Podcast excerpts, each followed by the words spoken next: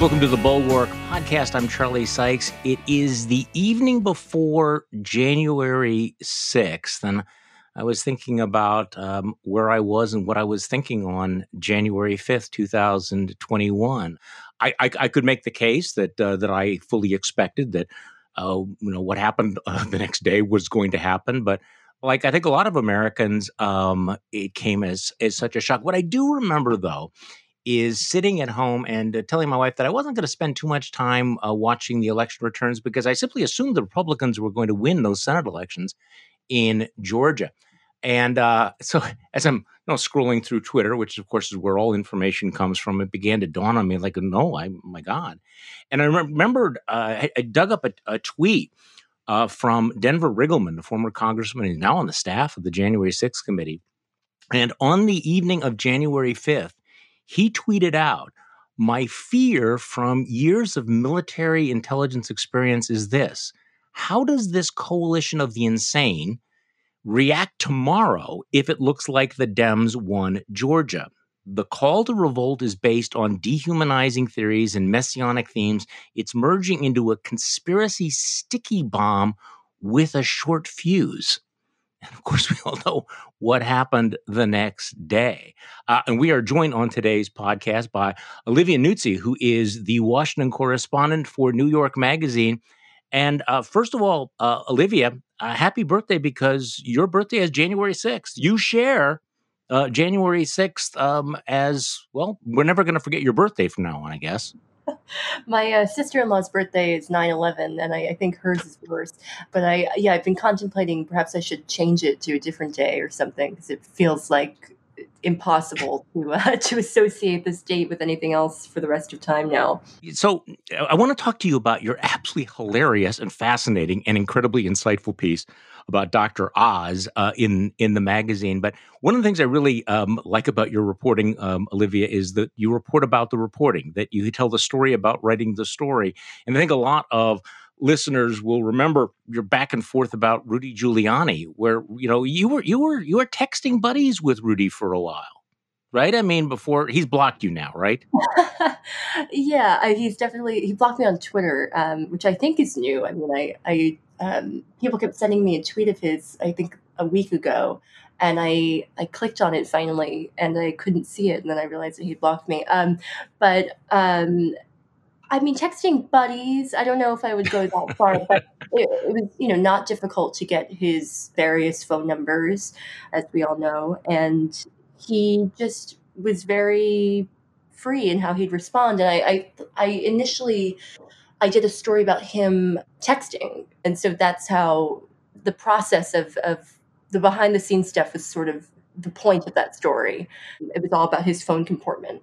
And that's where that really started. And then it kind of just turned into a, an ongoing drama with whether or not Rudy was talking to me.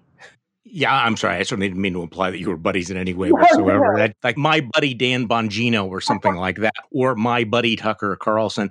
But so, do you have any overarching theory about what happened to Rudy Giuliani? I just find it such an extraordinary story because obviously, you know, had he passed away in the you know, year, a few years after 9 11, um, we'd have schools named after him in every city. There'd be statues of him. The airport might have been named after him. And now he's he's kind of a punchline. I mean, you you've interacted with him. What what do you think? You know, what do you what do you think happened? What goes on in his mind? It's well, his direct quote to me when I asked him about his legacy was, uh, "quote My opinion of my legacy is fuck it." Um, he is just not preoccupied with that. And I, I think it's something when I first started approaching the tragedy of Rudy Giuliani, of what had become of him, um, I thought that I would, I guess I thought I would find a satisfying answer to the question that you're asking me mm, now. Yeah.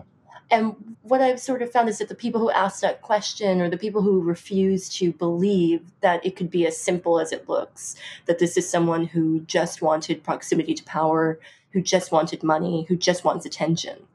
Oftentimes, are people who knew him very well or worked for him at the height or uh, you know before the decline became visible, and they, I think, to admit that it is that simple would be to kind of admit something fundamentally disgusting about the business of politics yeah. and uh, fundamentally shallow about about this world. And I think that's very difficult for for many people for for obvious reasons. And so I, I still talk to people who believe that there's some sort of there must be some sort of reason that would satisfy them to explain what has happened to him. But I really think that it is whether or not it's true that there is some sort of mental decline or some sort of dependence on substances, uh, I think it is still true that this is someone who's motivated by greed and selfishness and, and a desire for attention. And not much more complicated than that. I think sometimes we, we, we search for these overarching explanations um, to to explain the shock of reality in his particular case. So let, let, us shift to uh, your incredible piece about Dr. Oz because I also think that I mean I think it's first of all it's a hilarious piece, it's an interesting piece, but also really very much an artifact of our time that a guy like Dr. Oz um, is running for the United States Senate and is is taken is taken seriously. So can we just start by walking through the, the story is because you tell this story of driving to a strip mall in Montgomery County, Pennsylvania, where Dr. Oz supposedly has his campaign headquarters. What did you find there?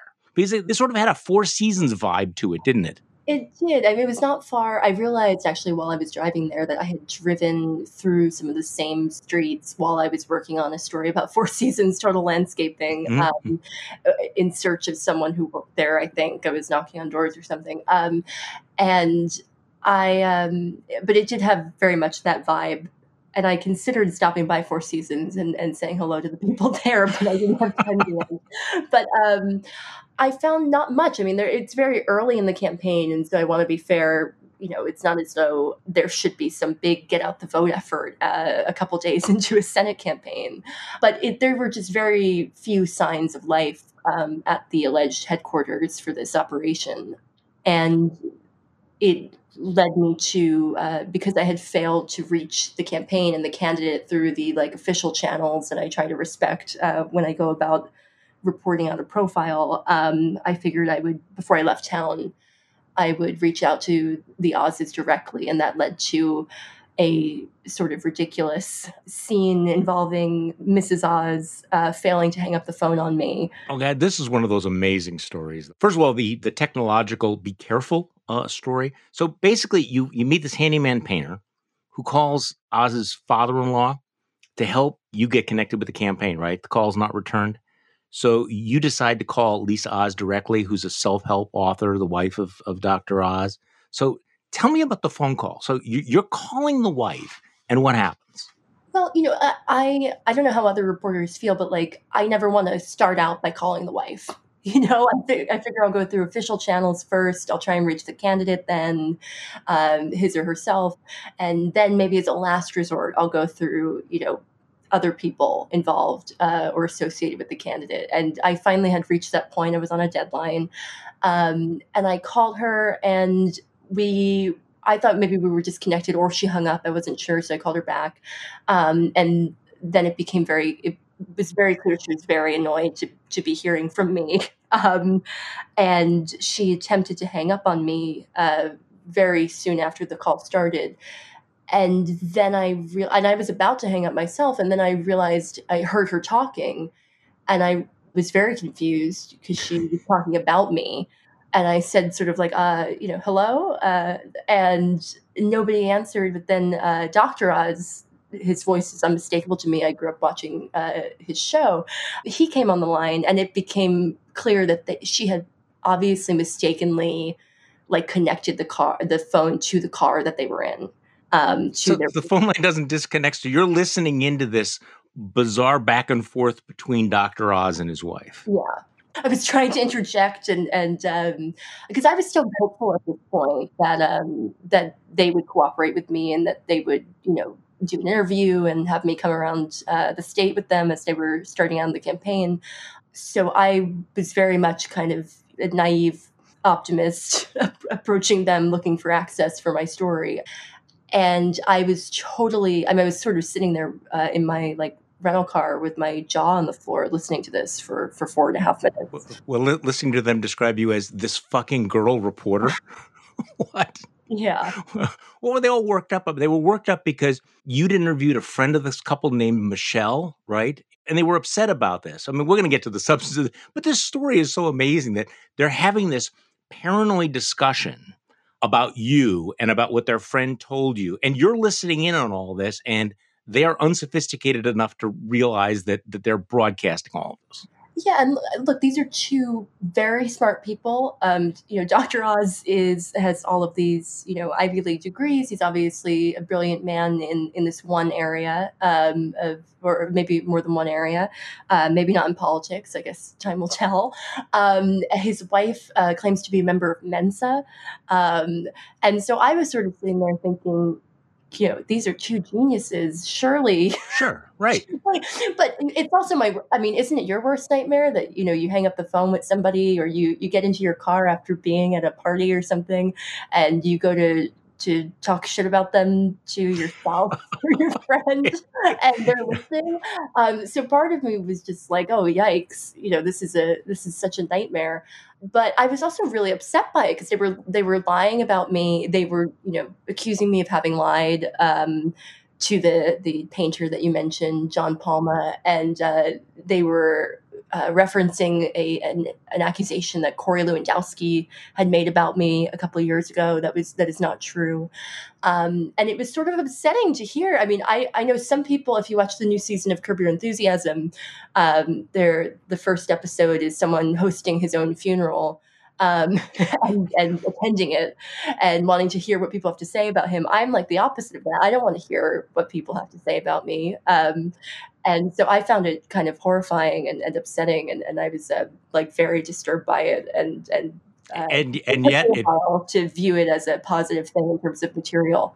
And yet it made for a great story. I mean, this was this was material. So so let's just step back a bit about just, just you know setting the scene for why Dr. Oz is running for the United States Senate. So the the designated Trumpy candidate in Pennsylvania was Sean Parnell. And he was forced to drop out of the race in late November after these accusations of child and spousal abuse from his ex wife. And Dr. Oz gets into this race eight days later. And as you write, uh, he, he gets into the race advertising himself with a combination of MAGA slogans, medical puns, and references to his own brand. So he releases an ad from a group that made ads for Trump. He goes on Hannity, goes on Newsmax. Um, but, uh, you know, let's talk about how his campaign rolls out. In your story, you kind of shift gears after this episode of the the conversation in the car to point out that you know Dr. Oz the whole Dr. Oz phenomenon is is part of the Oprah Winfrey phenomenon and, and you described this that all I know for sure is that my mother met Oprah Winfrey before I met my mother and for the duration of her brief life no deity or dignity inspired in her such sustained faithfulness so Oprah and Oprah's world was always part of your world is, is, talk to me about that uh, because I, I, think again Oprah Winfrey as a cultural phenomenon, and then Dr. Oz trailing in her wake. Yeah, I mean, I I grew up watching Oprah every day at four o'clock. And to the extent that, like, I know for sure that this article would not exist without Oprah Winfrey because it was while I was watching Oprah Winfrey that I first became interested in politics, not even because of Oprah, but because Eyewitness News cut in with Governor Jim McGreevey's press conference in which he resigned when I was like 11. And that sparked my obsession with politics. And, and it was because of that that I huh. got involved in politics and, and eventually political media and ended up at New York magazine. So I can say with certainty that uh, watching Oprah directly led to my article about Dr. Oz. And I grew up, you know, watching her and then paying attention to the other, you know, experts that she would bring into her viewers' lives, whether it was Dr. Phil or um, Suze Orman or Nate Berkus, an interior designer, or Dr. Oz is probably the the most important one in my household because my mother was very health conscious and and uh, interested in whatever new age dietary advice uh, anyone had to tell her. And so when I went about researching the story, um, I mean, part of my interest in doing the story to begin with was I, I felt when I saw the initial kind of rumbling about him perhaps getting involved in the race, I saw a lot of sneering from mm-hmm. our colleagues in, in the media. And I kind of thought, well, this seems like a pretty bad miscalculation. And it seems like dismissing all the people who grew up watching him or who have a high opinion of him, regardless of what John Oliver says or Claire McCaskill says. Um, and I thought that I sort of had a, an understanding of that, and that was my motivation for doing the story. To. Well, I, I, think this is this is crucial because you know as I look back on the on the Trumpian phenomenon, the thing that I missed, and I think a lot of people in political media missed, was that you know we were rolling our eyes at Donald Trump, but tens of millions of people had been watching him on The Apprentice for years, and we didn't fully understand the impact of that. As you point out, you know, your, your mom was not alone. I mean, you know, when Oprah recommends a book, millions of people read it. When she, you know, tries a diet, people adopt it, right? I mean, and so when Oprah said, here's my friend, Dr. Oz, who is this brilliant cardiac surgeon, he's got this beautiful family. I mean, people paid attention, and he was a major cultural figure here, right? I mean, he, he had all of these tips for eating, losing weight, looking for superfoods and everything. So, just give me your sense about who he was at that time, because you you describe him. Um, you know, Oprah asked another daytime host about Oz before bringing him on, and and she was told you report that he's really smart, a great looking guy who had that it factor. So he becomes a regular, and then he gets his own show. I mean, how big was he? I mean, at the time that he launched, he, I was looking at some of the ratings um, from that time, and he was averaging something like oh, more than three million viewers in the afternoon when when his his own show launched, and that's an incredible number for the middle of the afternoon um, to look back on now in this era when comparatively nobody's watching television. And I, I, didn't make this i mean i made the connection between the apprentice uh, and and dr oz in the piece but i didn't make the connection that this is the same era of television that we're talking about you know 2003 2004 2005 um, that is when the apprentice was you know launching and, and reaching its peak as well um, and the apprentice I mean, I grew up watching that as well. I remember kids mm-hmm. telling each other they're fi- you're, you're fired on the on the playground, and we're also looking at a time period where the obesity epidemic is becoming more and more something that we're aware of, and I think people were really looking for guidance and I and looking for you know answers. And you know i know in my house he was incredibly well respected. And i mean he had mainstream credentials. He was at columbia presbyterian. He'd gone to harvard. He'd gone to penn. He had a business degree from wharton in addition to a medical degree. He was an incredibly well respected surgeon.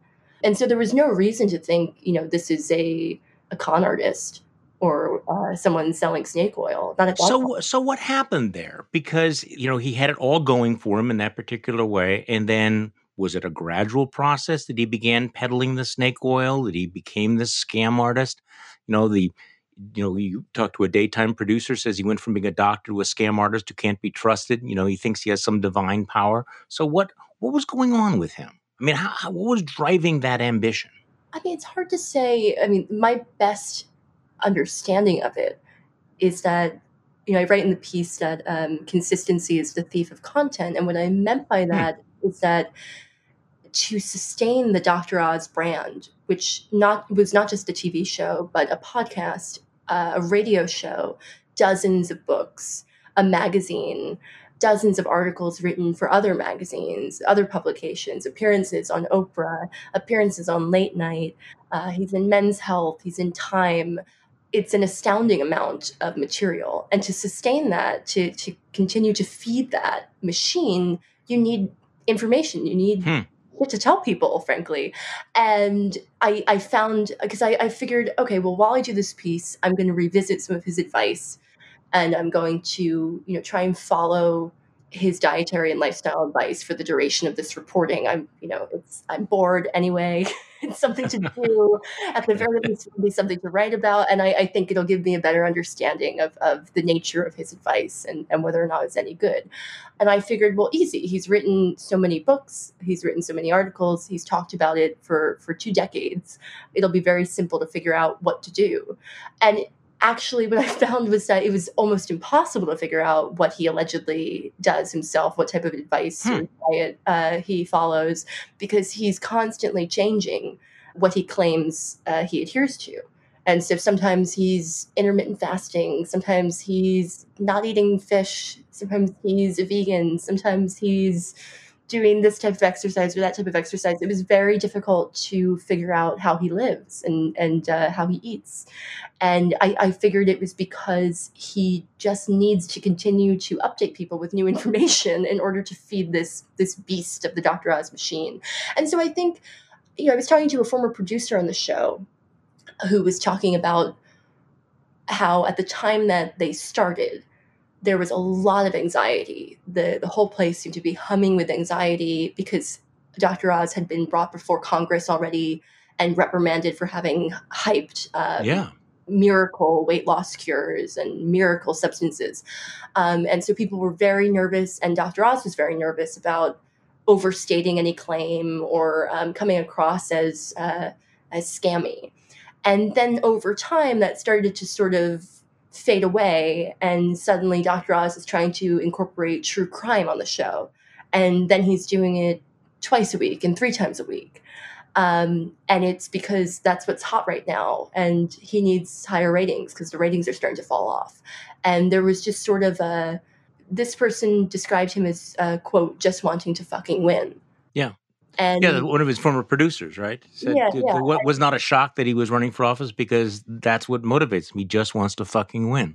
Yeah, and and you know there are people who are wired that way. You know, who just want whatever they're doing, whether it is heart surgery or television or running for office, they are just hardwired in that competitive way. And it seems like he is. Now, I mean, I could psychoanalyze him. I didn't do this in the piece, and. Mm and talk about his relationship with his father, uh, who who died a couple of years ago, who he was never good enough for. He talked about that uh, a bit publicly. He talked about it with Frank Bruni uh, in the New York Times Magazine in, in 2010, I believe. Um, his father, he told Bruni the story about how his father, um, when he made it onto Times most influential list, his father's reaction was to ask him what number he was because he thought it was a ranking. really? it tells you the type of uh, the type of worldview that that he was raised with. Okay, so now he's jumped into this Senate race, and Republicans really don't know what to make of him, and uh, a lot of Republicans are not happy with with uh, his new career ambitions. And this is what you write uh, an elite pro choice, anti gun, transgender child supporting, Michelle Obama hugging Muslim carpetbagger and Turkish army veteran who once announced on national television that his testicles descend in such a way that his penis curves to the left. That's a sample of the data conservative Republicans cite as proof that Dr. Oz is a threat to their plans to win the Senate in 2022. And that's just what they've identified in the vast public record available courtesy of Dr. Oz himself. The Oppo researchers have barely started.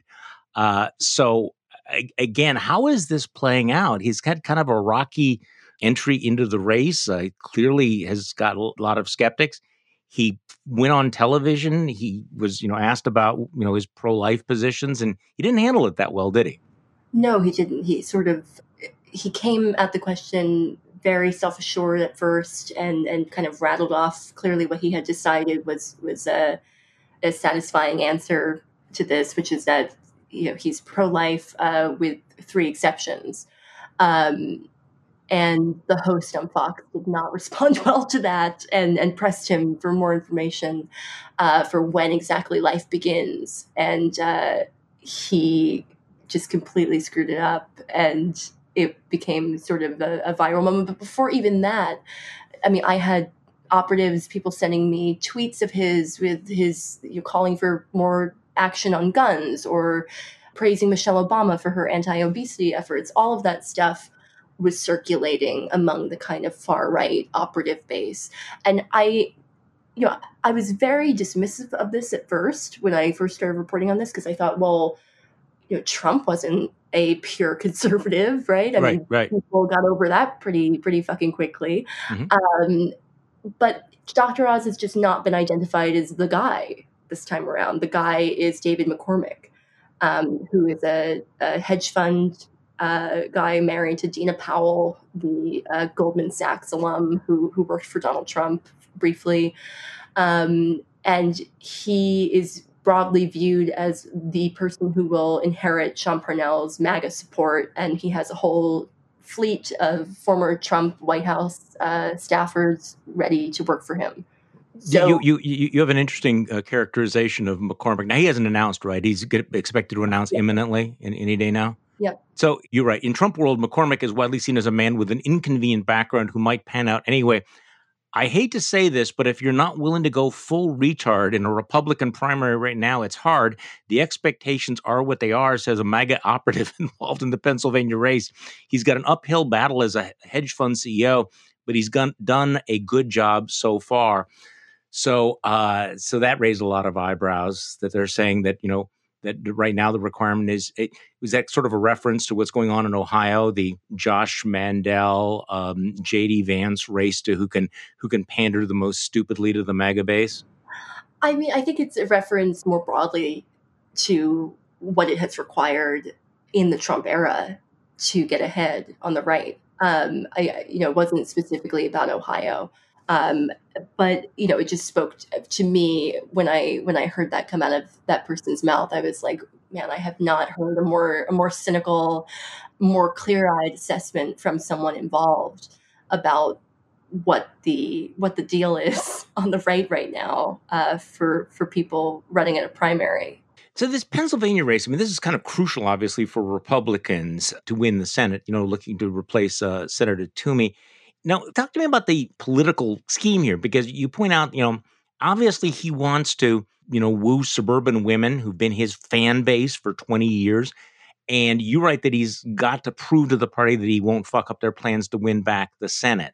Um, and so his plan is, as you point out, to to get these Parnell supporters and cash in on the celebrity, win moderates with college degrees, and then you know promote his his Trumpism. I mean, that seems like a very very complicated needle to thread. It is. I mean, I, I think it's important to everyone that I talked to who who was watching this closely and uh, has you know involved in Republican politics was stressing to me that Pennsylvania is not Virginia, and to pull off what Youngkin pulled off in Virginia, yeah, uh, is not as easy a feat there uh, because the primary is so much more difficult you can't just kind of uh, bulldoze through a primary and then delicately handle um, who you appeal to and, and whose support you embrace uh, during a general and hope that you know the dance works out and, and you pull it off. Here you have to make a much more full-throated appeal to the right-wing base. And of course that's the very thing that could kill you in a general and so while I, you know, I talked to Democrats who were very nervous about Oz, they are, and, hmm. you know, trying to stress to other Democrats that they shouldn't be underestimating him and, and that it's a mistake to kind of do with him what, what they did with Trump, basically. And I think that's fair, but I, I also think it's going to be very, very difficult for him to pull this off in the primary. There is just a lot of skepticism of him. And like Trump, he has a record, you know, going back a few decades of public statements that can be wielded against him and are being wielded against him. And now. will be. Yeah, it's the question of you know does he have the quality that Trump had that allowed him to to pull it off anyway? And I don't know that he does. He hasn't. Um, I mean, this is a superficial, completely unscientific observation, but when when you do watch him in these appearances, in the most softballiest of softball interviews, um, he has a sort of anxiety about him or like a an edginess, a nervousness. He just doesn't seem self assured. And I, I, was talking to one Republican operative who, who was making the point to me that it's true you could hurl the same accusations at Trump that people are hurling at Oz about phoniness and you know about past positions he may have uh, held. Trump was media trained in a particular way mm-hmm. that made him well suited to to handle antagonistic press. And he also had answers for, for questions that people were hurling at him. Whether or not they satisfied you or me, they they made sense to the people that he was trying to appeal to. You know, when he said, Yeah, I, I supported Hillary because I bought and sold Hillary. maybe you or I said, well, you know, what the hell does that have to do with anything? but there were a lot of people who thought that was compelling. Oz does not so far seem to uh, have a strategy for dealing with that. He doesn't seem as light on his feet or as charismatic, and I think that'll that'll hurt him. Yeah, it's it's one of those examples of you know people who think that you know success in one field transfers into politics. this is kind of a obviously you know part of this Trumpian era or post-Trumpian era, whatever, where people look at Donald Trump and think, hey, if he can run and win, why can't I? You know, Herschel Walker is running out, other celebrities run, right? And you know, yeah, and look, I mean, surgeons are, are famously arrogant and and you know think that they're God, um, and everything that I, I heard about Oz from people who know him quite well uh, is that you know this is a very very confident man um, who has very big ambitions and has never been shy about about sharing those ambitions uh, with the people around him. Um, it was always clear he wanted to run for office. It was clear that he was a kind of social climbing, very savvy, shrewd negotiator with the world and it was going to get what he wanted. Uh, he had told one friend who spoke to me, who's very upset about this race, that he wanted to run for president. So I think it's a combination of Trump sort of creating this environment where people like that feel empowered um, to go for it. And Dr. Oz having the type of personality that made him well suited for a kind of uh, kooky endeavor like this to begin well, with. think he could think he could be. So he did have one encounter with uh, with Donald Trump that uh, that you recount in the story. He actually had Dr. Oz had Trump on his show back in 2016, and miraculously Trump weighed in just below the uh, BMI for obesity.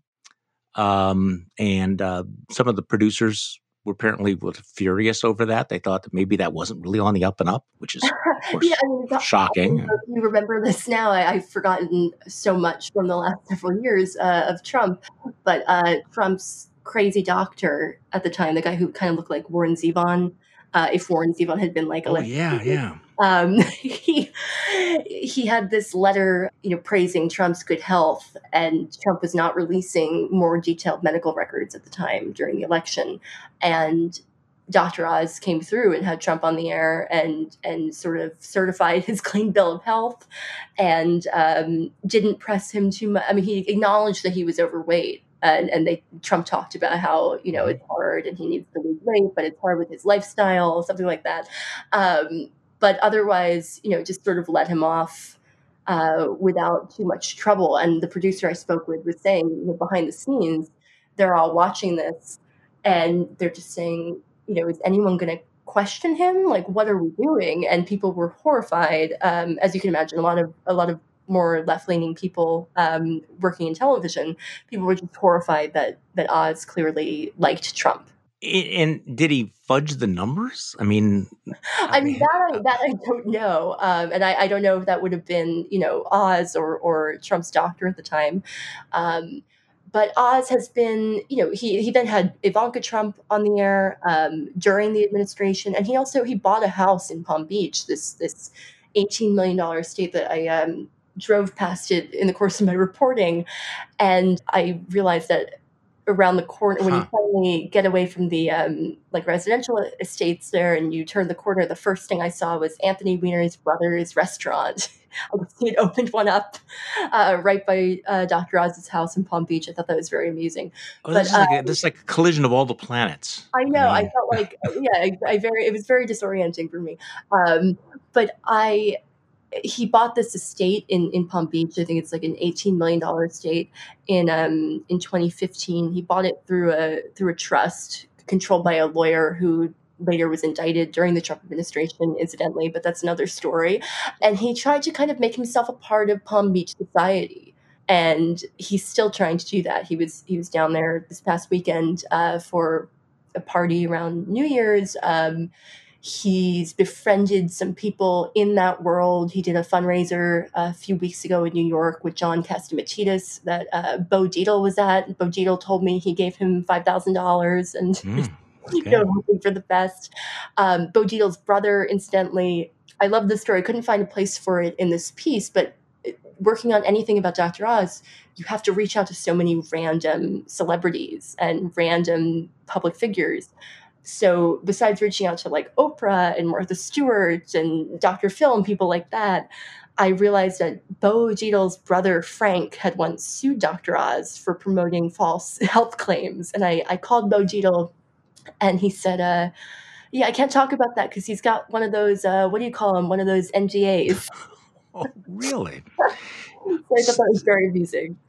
So you reached out to Oprah Winfrey which you know, circling back to Dr. Oz is we're talking about Dr. Oz because because of Oprah Winfrey. Uh, doesn't look like Oprah Winfrey is going to be helping him out that much. No, I, her statement is you know not a ringing endorsement, I guess you could say, to put it mildly. Um, it sort of just acknowledges that uh, you know Dr. Oz, well, she doesn't call him Dr. Oz, that Mehmet Oz exists in the world and is running for office. And I think she says, and it's up to the people of, of Pennsylvania to decide you know what to do about that. I'm paraphrasing. Well, I thought it was awfully interesting, and I know that you did too on on, on Twitter. Um, not a didn't seem to be a a, a casual um, omittance that she didn't call him Doctor Oz. She just refers to him as Mehmet Oz. Right. I mean, one of the only things to happen so far in this race um, you know, very little has happened. He hasn't been running that long. Is that the Philadelphia Inquirer um, made the decision to drop the doctor when they refer to him? So they refer to him in their coverage now as Mehmet Oz, and uh, Oz responded to this by trying to spin it as an example of cancel culture. Um, and he he did this very dramatic like video with the paper and said I will not be canceled.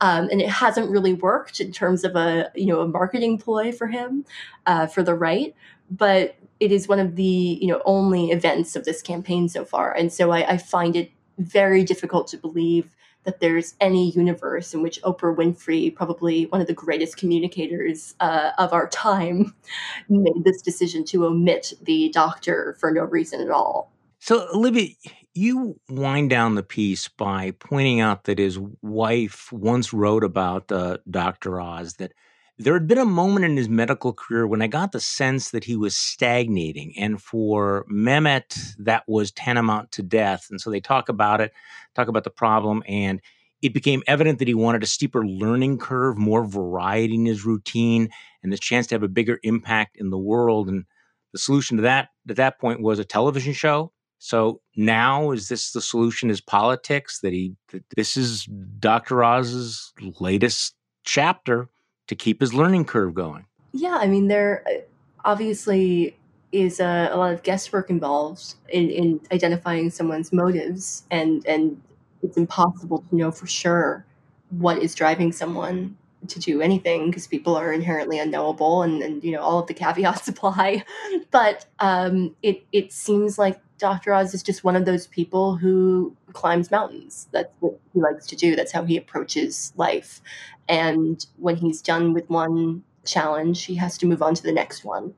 And I talked to Frank Bruni a lot uh, mm-hmm. from the Times. Going when I was going about this reporting, he was kind of my my guide through the process, and he was extremely generous and and helpful uh, because he has had written one of the best profiles of Oz and he wrote it back in 2010 when Oz was really at, at you know the height. He had just been on the time list. He was doing really well in the ratings. His show had recently launched, and he was still practicing medicine. He was still a you know a surgeon. And through the course of his reporting, Bruni got a lot of access, unlike me. and through the course of his reporting, he kind of experienced for himself this uh, incongruous dual nature of Dr. Oz's life, where on the one hand, he was producing this kind of brain dead television show where they're doing all sorts of goofy stuff to make health and medicine appealing to a to a mass audience. And he's hanging out at the set and, and the planning meetings and, and watching that unfurl. And then he's also watching him be a doctor. And at one point, even goes to uh, an open heart surgery that he's performing, and he's in the room. And there's this incredible scene where um, Dr. Oz asks him if he's ever seen the soul before mm. and calls him over to peer into this woman's chest cavity. And he points out this uh, place in in the chest Ouch. that he view he thinks is the most beautiful part of the human body because it's where everything connects by the heart. And it's this incredible moment. Um, but I remember, you know, Bruni told me that it was one of the uh, he's one of the public figures that he's profiled who has really haunted him the most. And he stopped back a lot to that process because he could not, for the life of him, figure out why this guy seemed more interested in this dopey television show and this celebrity than in this incredible work mm-hmm. of, you know, peering into the soul, you know, and, and affecting people's lives on that level and, and, you know, how he could be so flippant, basically, um, about the work that he was doing as a heart surgeon. He was very, he was strangely in that piece, uh, openly blase about it. And on the one hand, you could say, oh, well, maybe that's just him being, you know, arrogant. That's another aspect of, of you know, what the a surgeon's personality is like. But on the other hand, it's sort of eerie and strange and is really, and I thought it was interesting, is stuck with Bruni all that time. But I, I kept thinking about that and I kept referring back to that piece and, and reading that, that section over um, when I was working on this because it just struck me as so strange, so deeply strange, and so indicative of like what type of personality we're dealing with here. And in some ways, he's the perfect person for politics because he is interested in strategizing to like move up the next rank in life. That is clearly how he approaches things. And so I thought what his wife wrote in her book uh, was really interesting because she was sort of telling the story as like a story about their marriage and a story about like you know dealing with the person that she loves and and um, trying to figure him out and knowing him on that level identifying what the problem was and, and helping to identify a fix for the problem. It was sort of like, it was not a disturbing story as she told it. you know, it was sort of like, one time this happened to Mehmet and, you know, we figured it out and moved on. And I thought that was really interesting and, and probably explained what we were looking at here because I always want to, I'm always so confused genuinely when somebody gets into politics because it makes no sense. It's a terrible life. Right especially when you've been successful and you have a life and everything is good, why would you want to subject yourself to that? It's a great question. Yeah, not just that, but like Dr. Oz, even if you thought that he was like a witch doctor or thought that he was a scam artist in the last five, six, ten years, I would listen to the interviews that he would do with, you know, Jordan Peterson or Ryan Holiday, people like that. And he was still nuanced in his thinking. Like he, even when he was mm-hmm. clearly shifting rightward, it's not like he was a blowhard. He had a genuine curiosity, and like a lot of his content, you know, I think to produce that amount of content, again, to go back to that, you kind of have to just let other people talk. And so he did a lot of that. You know, it was a lot of him mm-hmm. to say, aha, why is that? For and you know, filling an hour that way. But he was genuinely curious, it seemed, and open-minded, and you know, not overly simplistic thinker, and he's clearly a smart guy. I mean, just because you have degrees, obviously, it doesn't mean that you're, um, you know, a great intellectual. You can be successful in one area, um, or you know, intelligent about one thing, and it doesn't have to apply across the board, obviously. But I was so perplexed by it because you, it struck me that you know there has to be a real dumbing down in order for this to work in this primary, or in, you know, in any right. Very much so. Yeah. Um, and so not only are you looking at just a, a, total like degradation of his quality of life and like all of the obvious things, you've got people like me calling your wife and ruining your day. You've got, you know, the Bulwark podcast ruining your day, mm-hmm. maybe. But you also have just like a a destruction of of your reputation intellectually i think. And for and for what? Does he want right. to be a legislator? This is what's interesting people get into politics. Do they actually want to go and work on committees and bills and negotiate? There's this disconnect. It's almost as if running for office now is just a different brand of celebrity as opposed to the specific work that you're doing. So you make all of those sacrifices do all of those things to do what? To, to, to sit at a, you know, Senate Labor Committee hearing all day. Right. Or is it because it's a springboard to a higher office? I think, mm-hmm. you know, in this case, it, it seems like there's a good possibility that it's that it's the latter. But you're right. I talked to um, Congressman Brendan Boyle, um, who who reps uh, district in Pennsylvania. He would have repped the House that Mehmet Oz is now claiming that he's renting from his father-in-law, but it's a it's this like estate across from a country club. Before redistricting, Boyle would have been his representative if Dr. Oz actually lived there, which he does not. He lives in New Jersey, but um, he was talking about how fed up he is. I mean, Boyle is someone who, whatever you make of his politics, he, he really cares about policy. Um, Yeah, he's right. like a total wonk. He's also the only person I've ever met who went to Harvard and did not volunteer that fact to me. like Amazing. A, u- a unicorn. a total unicorn. Um, I actually made a joke. I said, "Well, I know you didn't go to Harvard because you would have told me." He said, um, "Actually, I did go to Harvard," but he is. By the way, that's that is not a joke. I mean, people should try this in their lives. Honestly, I do think that people who went to Harvard are incapable of going more than 15 minutes. I would actually pay cash money if you found, you know, um, somebody from Harvard who will not bring it up in some context in the first 15 minutes. I mean, look, I'm a dropout, so all of that is like totally foreign to me, and I don't understand like why people uh, over you know college age advertise where they went to college. But Boyle, he really cares about policy, and he's really, besides I think being ideologically repelled by by people like Lauren Boebert or Marjorie Taylor Greene, he's just really fed up with these celebrity legislators who are not interested in sitting in like committee hearings and going over um, the the fine details of legislation. They don't give a shit about that. They want to Nope. uh, get on Tucker or you know whatever the the crazier equivalent of that is Infowars. They want to be part of a culture war. They want to make memes. They do not want to make the country a better place through legislation whatever their picture of that is they're not interested in that. And so you know he he views dr. Oz as very much being a part of that genre of politician. And I, I mean i guess time will tell whether or not that is true. And and it's perhaps it's difficult to judge someone during a republican primary when they necessarily have to be dumbing themselves down and oversimplifying and speaking in meme maybe he'll surprise us if he makes it through and and uh, starts running a very nuanced campaign in a general election. I don't know, but this is someone who is very enamored with celebrity from his first brush with it. Right, and of course, you know, you make the point. Don't, don't underestimate somebody who's been on TV this long. I mean, that that that's I think one of the great takeaways from from this time. I mean, you know, can he win? Yeah, of course he can win.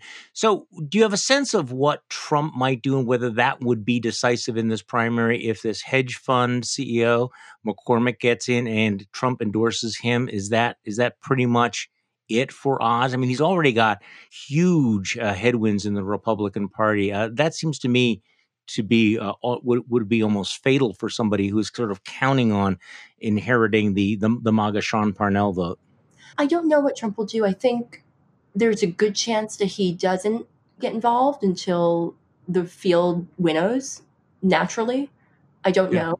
But I think it's very much worth paying attention to the fact that very senior Trump officials, people who are very close to him, are lined up to work for David McCormick. Hope Hicks is going to work for David McCormick. She's very Mm, Dina. Powell. Um, Cliff Sims, who obviously had a kind of rocky um, past in the in the Trump administration, he you know was fired and then wrote a tell all well not really a tell some Yeah. book, a very Yeah. good book, but Tell a bit, yeah. It was a very good book, um, but a tell some, a tell some book called A Team of Vipers, and then he, but then he was welcomed back into the administration uh, after that. He's lined up to work for David McCormick. There are a number of people who are advising David McCormick on an unofficial basis already who have very good relationships with Trump. And so I think that that could be influential. And you know, it's totally possible that enough enough pressure ex- is exerted that Dr. Oz drops out before he has to make a financial filing or something and disclose uh, what that looks like. I don't know, but but I do think David McCormick is also untested, and we have no idea how he's going to perform as a candidate, how he's going to be under pressure on a, during a Fox News interview. You know how he's going to answer questions about Ray Dalio, uh, and uh, he, he's uh, the CEO of Bridgewater Associates, which is uh, Ray Dalio's hedge fund. It's the largest in the world, and Ray Dalio, incidentally, is a close personal friend of Dr. Oz, so that's a little awkward. But um, I, I think it's a very uncertain situation so far, and I wouldn't say that Oz is like dead in the water in Pennsylvania. And I do think, I mean, I, I was very surprised by how willing the kind of MAGA universe operatives were to dismiss Oz because I just kept saying, well, wait, but you could say all of this about Trump. Don't you see the appeal? And really, nobody was interested in that at all. Isn't that interesting? It, some of these things are non transferable. You know, it's a very cliquish universe, mm-hmm. and it's really not about merit. Well, and there's and, and look, and there's the stakes are much higher than they were back in 2015. I mean, there's there's more of a universe. Uh, there's there's spoils to be divided. There are oh, factions. Um, so it's it's it's a very different it's a very different environment than it was five six years ago now. Totally. Um, I think it's a totally different environment, and I uh, and I but I think at the end of the day, it's really it is a cliquish environment, and I think there's also just a lot of anxiety among Republicans about not fucking this up Yep. And they really can't fuck Pennsylvania up. And so I I think maybe they're going to decide that the in their words, you know, the globalist hedge fund guy uh, is a safer bet. I don't know, but yeah. that's what it seems like it's trending toward right now which heresy are they willing to swallow? Uh, if you have not read the article, it is fantastic. Uh, it is entertaining. It is insightful. The political life of Dr. Oz, his campaign to be the next Republican senator from Pennsylvania, is facing one major problem Republicans in Pennsylvania. Olivia Nuzzi, the Washington correspondent for New York Magazine. Thank you so much for joining me and spending so much time with us today, Olivia. Thank you so much for having me. I appreciate it. And thank you all for listening to the Bulwark Podcast. I'm Charlie Sykes. We will be back tomorrow, January 6th. We'll do this all over again.